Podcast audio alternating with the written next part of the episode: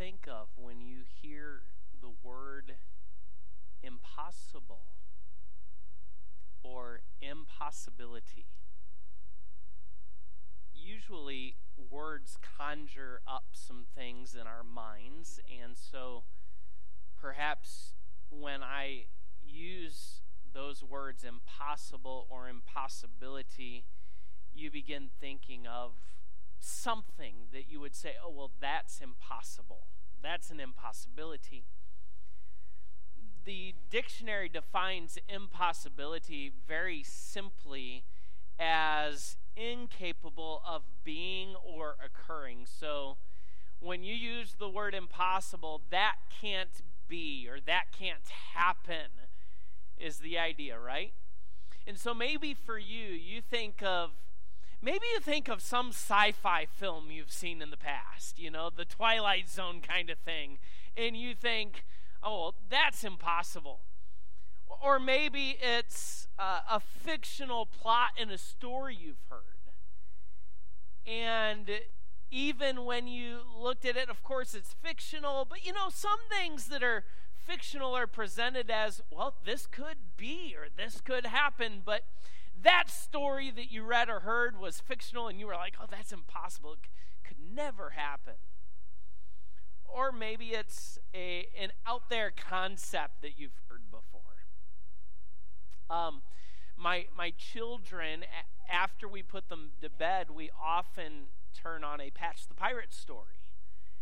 And I don't know which one it's called, but there's a Patch the Pirate story that deals with origins. And so they talk about creation and they talk about evolution. And, you know, in the story at least, evolution is presented as this really out there idea that is just so crazy to, to be believable. You know, though, that there are those who who will actually hold to a concept of evolution who would think that creation is crazy. And so maybe for you, something that's so far out there, it's just impossible. If I were to stand here and tell you today that, you know, I. I am a really, really faithful and consistent exerciser. I work out all the time. Not. But if I were to tell you that, and then I were to follow that up with, would you believe that I can lay down on a workout bench and I can bench press? You know what a bench press is, right? I can bench press 150 pounds. You, Mrs. Spate. you might think, well, maybe. I mean, pastor's arms aren't that big, but, you know, maybe he can do that. Linda doesn't think so. But if I were to tell you, I can get on a workout bench and I can bench press a thousand pounds, you'd probably think or say a couple of things. You're nuts. You're a liar. Or you might say, that's impossible. Nobody can bench press that. And I don't know if that's true or not, but I would wager that most people, if anybody, could, could bench press a thousand pounds. That's impossible. Nobody could do that. We understand what impossible or impossibility is. What about your own life? What seems impossible to you? Not talking about bench pressing a thousand pounds or that concept that seems out there. I'm talking about for you personally in a very personal way. What seems impossible to you? Maybe it's a broken or a breaking relationship that it could ever be restored. That seems impossible to you. Maybe it's that you and or your family could ever be financially stable. Maybe that seems impossible. Maybe that you would ever be more than what you believe yourself to be right now. I don't know about you, but I know for myself there are times that I feel incredibly low about myself. Maybe you're there right now and it seems impossible that you would ever believe more of yourself in, in a good way, in a positive way than, than what you feel right now. Maybe it seems impossible to you that you could ever make an investment that would yield a true, everlasting return. You pour into someone or you pour into ministry, and it doesn't seem to be going anywhere. It doesn't seem to be accomplishing anything. You're investing, but what you're seeing is little to no result, and it seems impossible to you that you could ever invest in such a way that it would make a true eternal return. Or maybe it's simply that you could ever be used by God in a meaningful way. Maybe that seems impossible to you. What happens when we think that something is impossible? Think about it if you look at something that you could try, let's use my crazy out there example. If I thought it'd be nice to bench press a thousand pounds, followed by, well, that's impossible, that can't happen, then what will happen? Nothing. Isn't it true that when you think something is impossible, usually nothing happens? When you believe that something is impossible, you will not do anything to attempt it or reach for it. You'll give up, you'll move on, not even attempt it. One writer, not, not a, a Christian writer by any means, a secular writer, but I believe made a good statement here, said, If you think that something is impossible, you'll never achieve it, and your dreams won't come true. So, if you want to stay where you are, if you're satisfied with the status quo of your life and ministry, then go on thinking the way it is is the way it is. I, I was I was here yesterday afternoon for a while, and on my way home, I, I was driving through an intersection, and a car was coming the opposite direction, and in big letters across the windshield of the car on the bottom edge of it was one of those window stickers and it said, It is what it is. You've heard someone say that, right? If you're satisfied and happy with things as they are, just go on that way. It is what it is, and this is the way it has been and the way it will be. And if that is your attitude and approach to life, to ministry, to family, to that relationship, to your financial situation, to whatever it is, then, friends, you're not going to do anything and it's going to stay that way, right? When you think something is impossible, usually nothing happens. If, on the other hand, you want to move on from where you are, if you are not happy with the status quo of your life and ministry, if you want to see the impossible become possible, then I have something to share with you today. God makes the impossible possible. Do you believe that? God makes the impossible possible. Do you remember early in the story of the New Testament? The angel had appeared to Zacharias to tell him that he and his, his wife Elizabeth, they were both older, they were going to have a son. which for a believing Jew shouldn't be a crazy thought because, after all, Abraham was 100 and Sarah was 90 when they had Isaac. The Bible says that Zacharias and Elizabeth were very old, but I can't imagine they were 190 years old. And yet he struggled to believe that, even though God's done this before, he can do it for you. But then, I'll tell you what's even more out there. The angel shows up later in Luke chapter 1 to a young lady, a young girl perhaps even, named Mary, and tells her, You're going to conceive a son. Why is that so far out there? Mary had had and would have no sexual interaction with anyone. No activity like that whatsoever.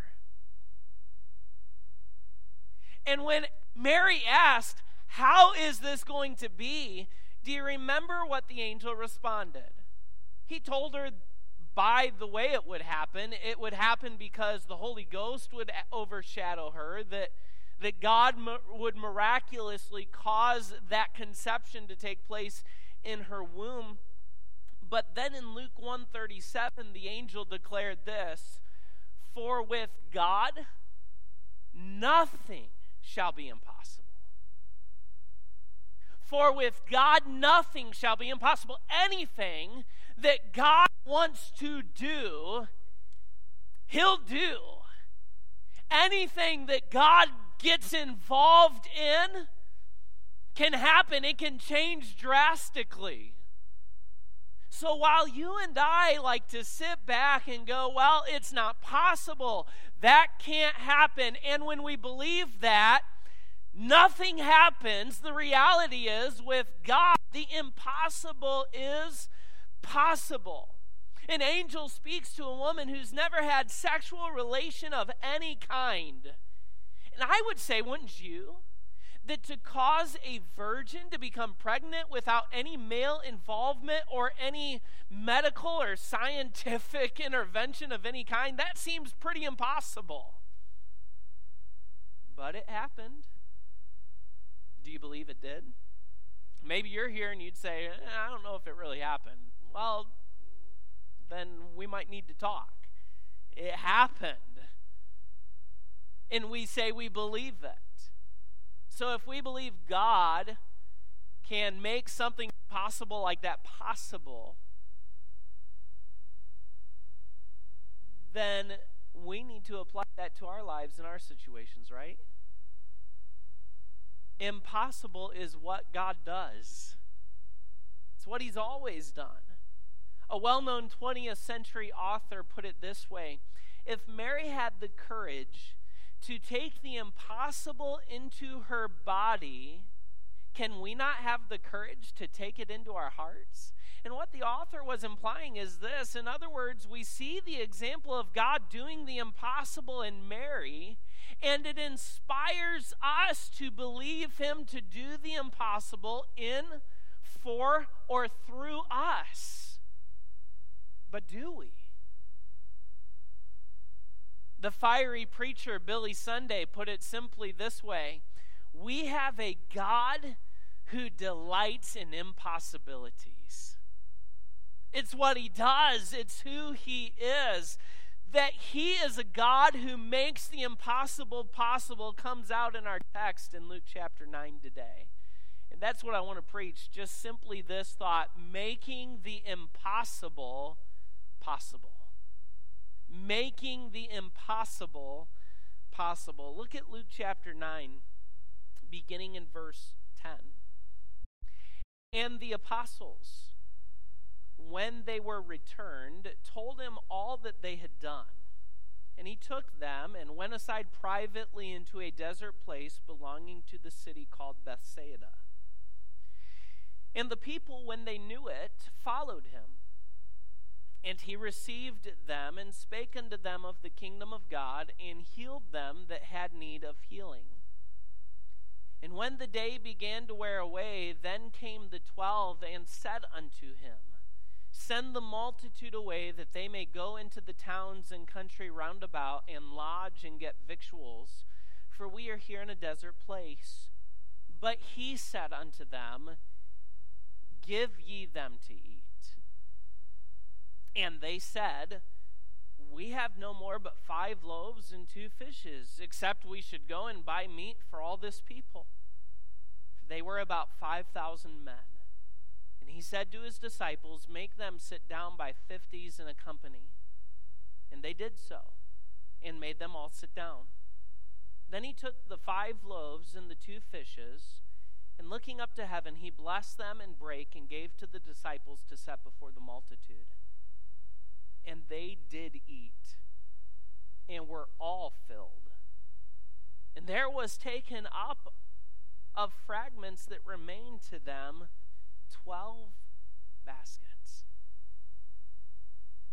If you remember, we saw last Sunday that Jesus called his 12 disciples to himself.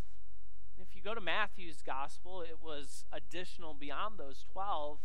But he did so so he could give them power and authority to send them out to travel through the region preaching the kingdom of God. He gave them power and authority to cure diseases and to cast out demons.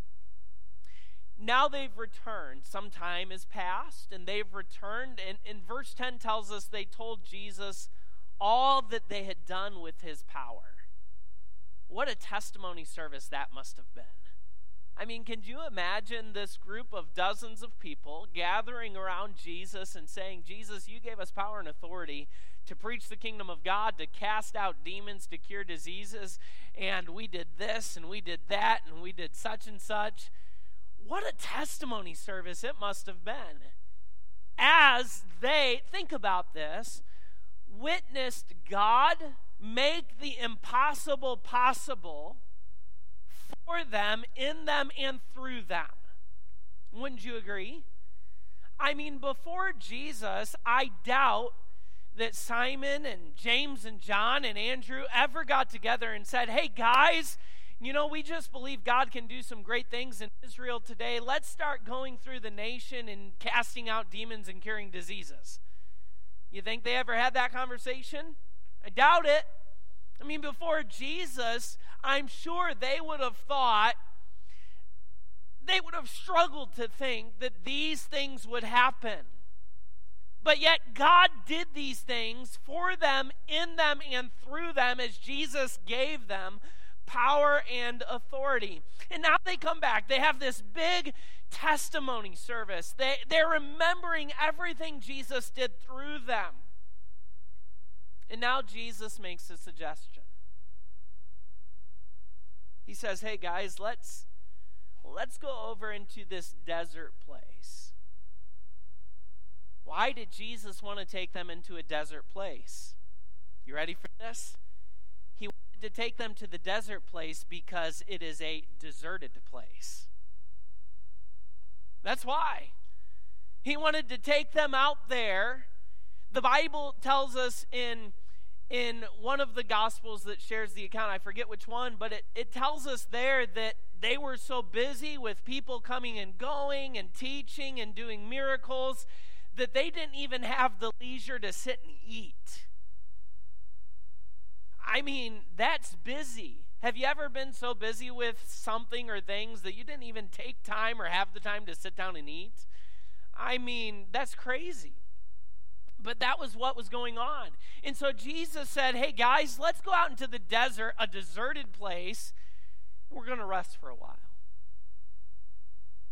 I don't know about you, but there are times in life when rest is needed. And so often we think of rest as just a time to take a nap.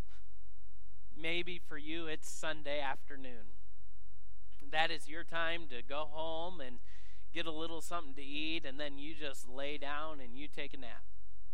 Some of you are like, Pastor, I have no idea what you, nap. What is that?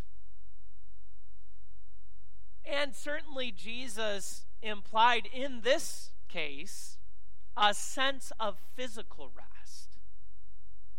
But, friends, can I remind you that there is a rest that is needed for you and I that is beyond physical? There are times you and I need rest that is mental, that's emotional, that is spiritual. And Jesus offers us the rest we need. It wasn't long before this that Jesus had declared in Matthew chapter 11, Come unto me, all ye who weary and are heavy laden, and I will give you rest. Take my yoke upon you, learn of me, for I am meek and lowly in heart, and ye shall find rest unto your souls, for my yoke is easy and my burden is light. And maybe you're here today and life has run away with you. Maybe you feel like life is a big pot of chaos. And that's what your life is right now. Maybe there are questions that are unanswered. There are circumstances that need to be resolved, and you are feeling overwhelmed with burden. Accept Jesus' invitation Come unto me, and I'll give you rest. In Jesus, you will find the rest that you need most of all.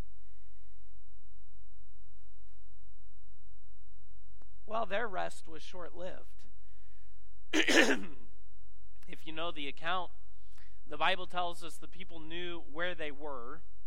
You see, they had gotten on a boat to, to sail to the desert, deserted place. And the people who had already been thronging them knew where they were, and they, they had a good idea of where they were going. So while Jesus and the disciples were in the boat, and remember, they're going for a rest, so they're not they're not rowing like this, you know, they're leisurely making their way across the lake. The Bible tells us the crowd outruns them, travels around the shoreline, and gets to where they're going before they even get there.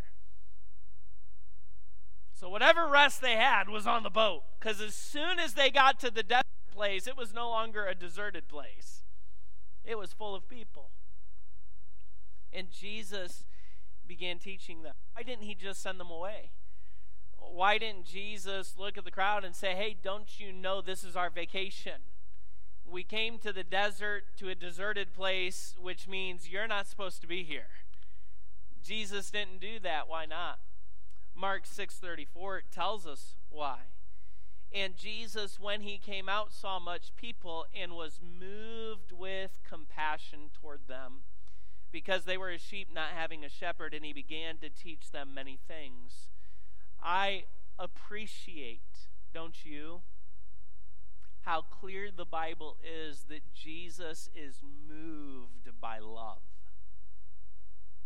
I mean, this is his vacation it's time to lay his head down and rest. It's time to to drop the hook in the water and do some fishing or something like that. And it's not going to happen. But Jesus doesn't get angry. Jesus doesn't send the crowd away. He doesn't snap his fingers and they all turn to dust. He loves them and he ministers to them. For some time, Jesus taught them, he healed them, those who needed healing. Matthew 14 tells us that. And as the day wore on into the evening, Jesus and the disciples concerned themselves with how the people would get food. If you look at the gospel accounts, all four gospel penmen share this account. And each one, of course, writing from his own personality for a specific purpose that God, by the Holy Spirit, leads them in Uh, gives us a little bit of a different idea of who has this inclination, who has this thought first. In one gospel, the disciples came to Jesus and said, Hey, you need to send them away. They need to go get food. In other gospels, it's Jesus is asking the disciples, Hey, hey, we need to feed these people. How are we going to do it? Regardless of who thought of it first and who asked first and who spoke first, they're all concerned that they need to eat. And how many are there? The Bible tells us 5,000 men. Was it only men that were there? Were there women and children besides? I, I would assume that there were. The word here does speak specifically to the male gender, so we would approximate that there are perhaps even several thousand more besides the 5,000 men that are there. What does that mean? It means a lot of food's needed. Pastor Ronnie, in announcing our homecoming today, said, We're asking you to bring some food. And what that means is bring enough for your family, one dish enough for your family, and maybe a couple of others to share. Well, if the 40 or so of us did that and showed up next Sunday, and then there were 20,000 people waiting for our homecoming, you and I would think a couple of things. Where are we going to put all these people? And I did not bring that much food, right? And the disciples certainly are looking at themselves and amongst themselves and wondering, where is all this food going to come from? And so they speak to Jesus, and whether they lack compassion and they're tired and they just want to get rid of the crowd, or they're just thinking practically and where are we going to put these people? How are we going to feed them? They come to Jesus and they say, Jesus, send them away. Send them somewhere where they can go and get food for themselves. And instead of doing that, Jesus puts his disciples to the test. It doesn't come out so dramatically in Luke's gospel, but it does in John's account that we read earlier in the service. Do you remember? How did Jesus put the disciples to the test? This is what the Bible says in John 6, verses 5 and 6. When Jesus lifted up his eyes and saw a great company coming to him, he saith unto Philip, When shall we buy bread that these may eat? And John gives us commentary. In this he said to prove him. The word prove means to test. He put Philip to the test. We've often heard the terminology about faith being tried or trial of faith. In a way, this was Jesus trying, testing Philip's faith. How's Philip going to respond? How are the other disciples going to respond? Philip, where are we going to buy bread that these may eat?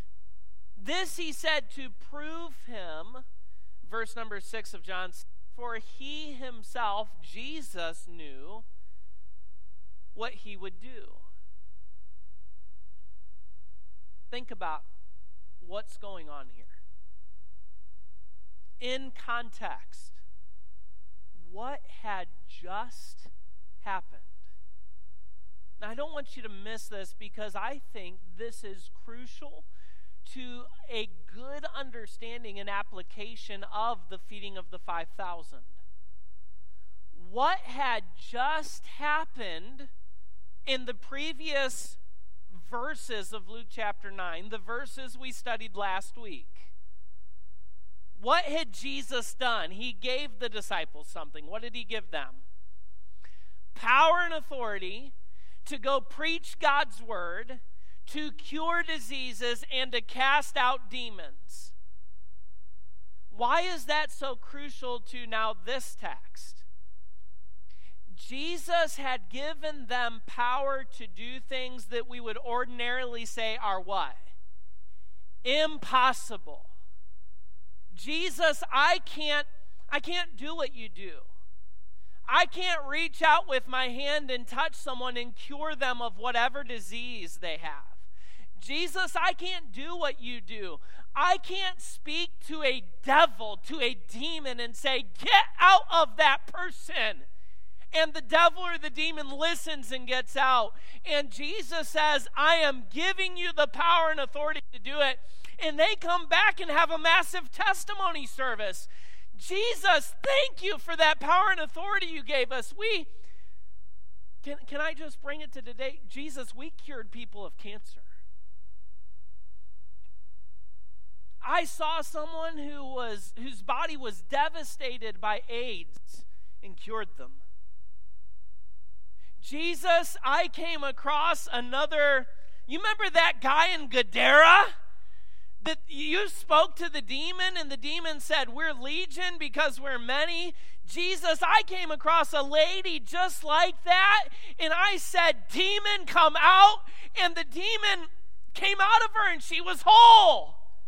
I mean, what a testimony service. And you would think, wouldn't you, that by now the disciples have learned. They've grown, their faith has been increased. And when Jesus says, Hey, Philip, hey, guys, where are we going to find enough food for all these people? They'd say, Jesus, no problem. You've got this.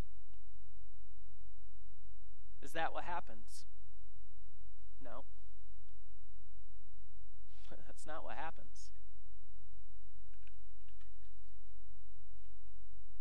They just personally experienced what God could do through them when Jesus gave them power and authority. They they preached, they cured diseases, they cast out demons. And they came back with story after story of what they did with his amazing power. And you would think there's no way that they'll struggle with doubts now.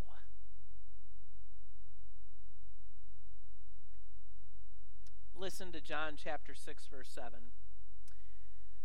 Philip answered him, 200 pennyworth of bread is not sufficient for them, that every one of them may take a little. Jesus, even if we had 200 day's worth of wages. A penny, a penny's worth, a day's wage at that time, even if we had 200 days of wages,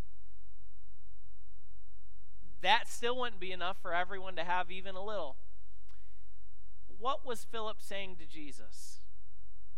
It's impossible. Jesus, we can't. It's not possible that we can do it.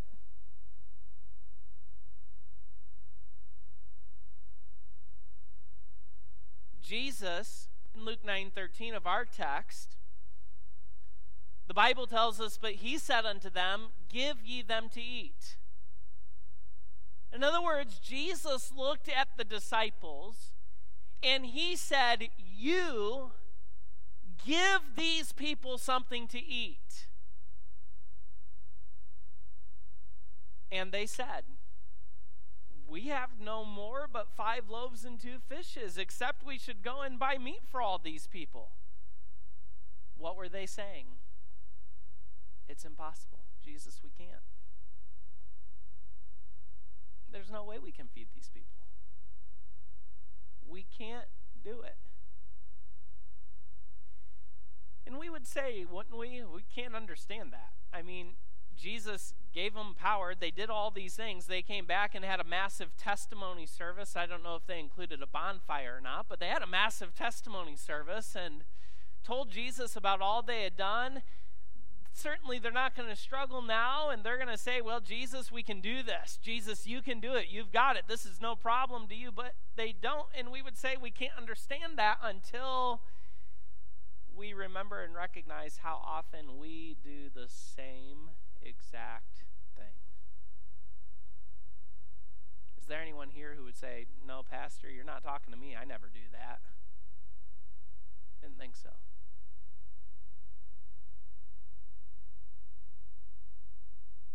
Does that kind of living and thinking sound familiar to you? Here's something that we need to remember something we need to learn if we've not learned it before. Our resources in our hands will never be more than or enough to do what God desires to do. Did you hear what I said? Our resources in our hands will never be enough or more than what we need to do what God wants us to do. You say, what do you mean by that? Notice how this comes out in the text. Jesus looks at the disciples, Luke 9:13, look at it again and says, "Give ye them to eat." Disciples, you give 5,000 men, not counting women and children there, something to eat. And what did they do?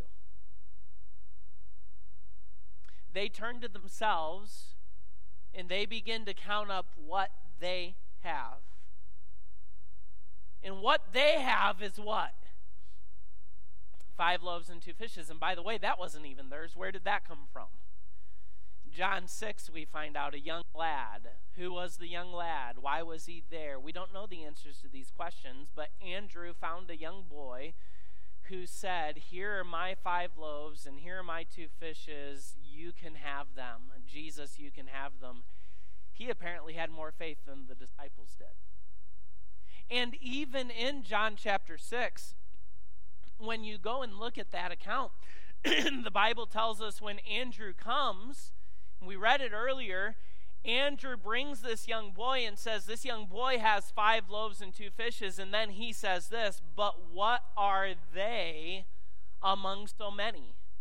What are five loaves and two fishes going to do among so many people? But Jesus said, Give ye them to eat. And they turned and they looked at their own resources and said, We have five loaves and two fishes. Eh, not much we can do with that among this crowd.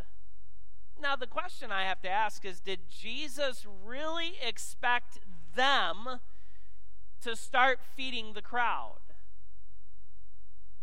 I don't know the answer to the question, but I, I would think not. I, I don't think that Jesus expected them to start feeding the crowd. I suspect that what Jesus was driving at what he desired when he looked at Philip and said, Where are we going to get enough bread to feed these people? He said it to prove Philip. Jesus already knowing what he would do. I suspect he was driving at looking for Jesus, you've got this. We can't do it, but we know that you can. But that's not what they did. And then I think about my life. And I think about your life. Does Jesus intend or expect you and I to live life, serve Him, and serve others with our own resources in our own hands? I don't think so. Consider this in the hands of that young boy, or in the hands of Andrew who brought the young boy to Jesus, or in the hands of all the disciples, what did five loaves and two fishes amount to? I'll tell you what it amounted to five loaves and two fishes when they turned and they counted up their resources, they had five loaves and two fishes. They could have done a recount, and they would have still had five loaves and two fishes. They could have they could have started ripping it up into smaller sections. They would have had more sections, but they would have still had five loaves and two fishes. If you break, if you have a thousand piece puzzle, you still have how many puzzles? One puzzle. I mean, it doesn't matter how much they break this up, they still have five loaves and two fishes. And no matter which one of them it passed to or how many times they counted it, in the end, they were still going to have five loaves and two fishes. No more, no less, unless someone sneaks a bite. Right? Their resources in their hands was never going to amount to more than five loaves and two fishes. Before I go any further, I think of Jesus standing outside the temple with his disciples and and they're watching as people are entering the temple and Jesus is seeing some of the wealthy go by and they're casting in these massive gifts and then a widow comes by and she puts in two little mites and Jesus gets his disciples' attention. He's excited about this and he says, Hey, did you just see what I saw? What, Jesus? I mean, like you and I so often, they're just oblivious to what's going on. And Jesus says, Did you see that widow woman right there? What she put into the treasury? And disciples are like, No big deal, Jesus. And Jesus says, No, you don't understand. She put more in than they all. They gave out of their abundance, but she put in all she had. Now you understand there's two sides to that, right?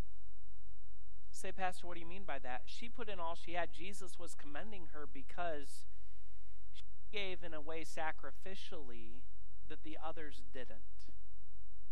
It's not that their gifts didn't mean anything, but they weren't giving everything they had. But there's another side to that. Two mites in the hand of a widow woman equals what? Two mites. But do you believe in God's hands, two mites are multiplied to so much more? Do you believe that? I mean, the disciples turn and they're looking at their hands and they're counting their resources and they have five loaves and two fishes, but what are these among so many? You know why they say that? Because they're not even considering Jesus. They're not even thinking about Jesus. They're not even considering and thinking about what he can do. They are looking at their resources in their hands, and in their hands, five loaves and two fish equals five loaves and two fish no more, no less, and it will never be any more or less than that in their hands. But guess what? As soon as you give five loaves and two fishes to Jesus, something miraculous happens. The impossible becomes possible. Five loaves and two fish are no longer just five loaves and two fish. Now, 5,000 hungry men not counting women, children, and God help us, teenagers. Now, five loaves and two fishes in his hands is enough to feed every person, not just a little bite.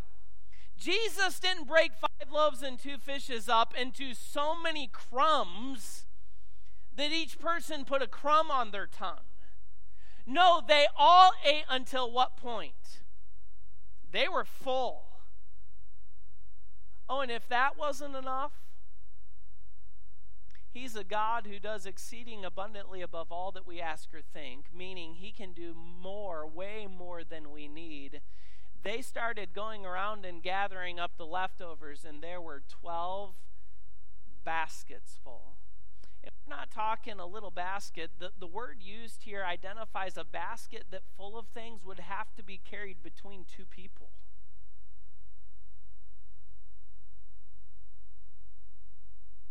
He made the impossible possible. What did he expect of them in this? What did Jesus expect of the disciples when he asked, Where are we going to get enough for these people to eat? You give them to eat. I don't think Jesus expected any more of them than they were capable of. And they were incapable, in and of themselves, of making it happen. I believe that Jesus only expected of them that belief. We can't do it, but Jesus, you can.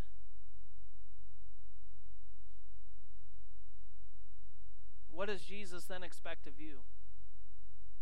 If I can put it this way, it would simply be this Bring him your loaves and fishes. Say, I don't have much. Okay. Not much in your hands equals not much. But not much in his hands we're talking about Him making the impossible possible. In your hands, I'll tell you right now in your hands, what you have isn't enough. In your hands, what you have can't make a difference. In your hands, what you have isn't sufficient. In your hands, what you have, can I say it this way? It's measurable. What do you mean by they had five loaves and two fishes? It could be counted, it could be measured.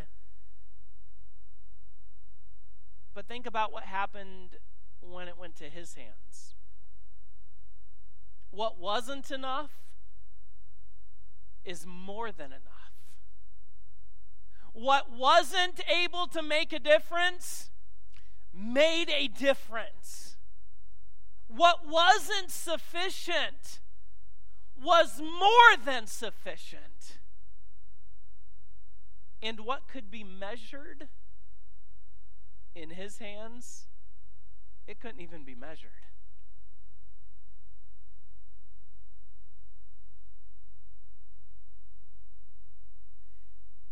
What what does God want you and I to take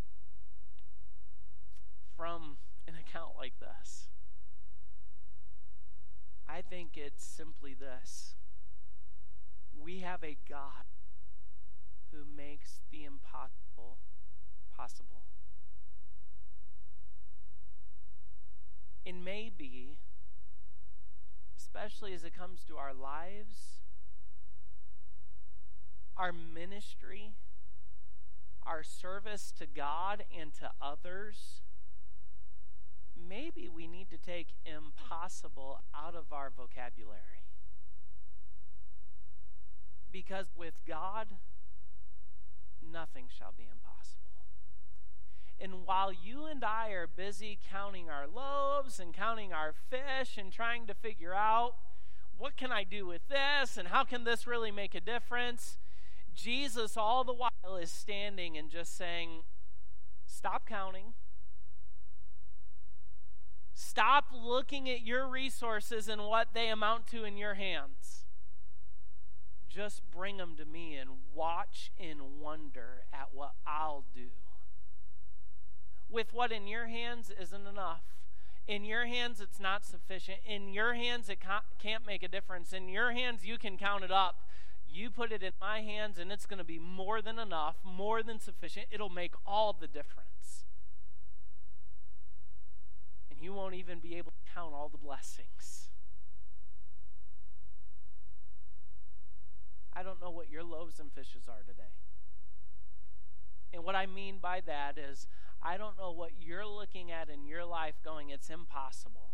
I don't know what you're looking at in, in connection to your relationship with God and saying it's impossible. I don't know what you're looking at in connection to your service to God and service to others and saying it's impossible. I don't know what you're looking at in your life and your family and saying it's impossible. I don't know what you're looking at in your in your life as a part of, of this church and saying oh, it's impossible. I don't know what it is you're looking at and saying it's impossible.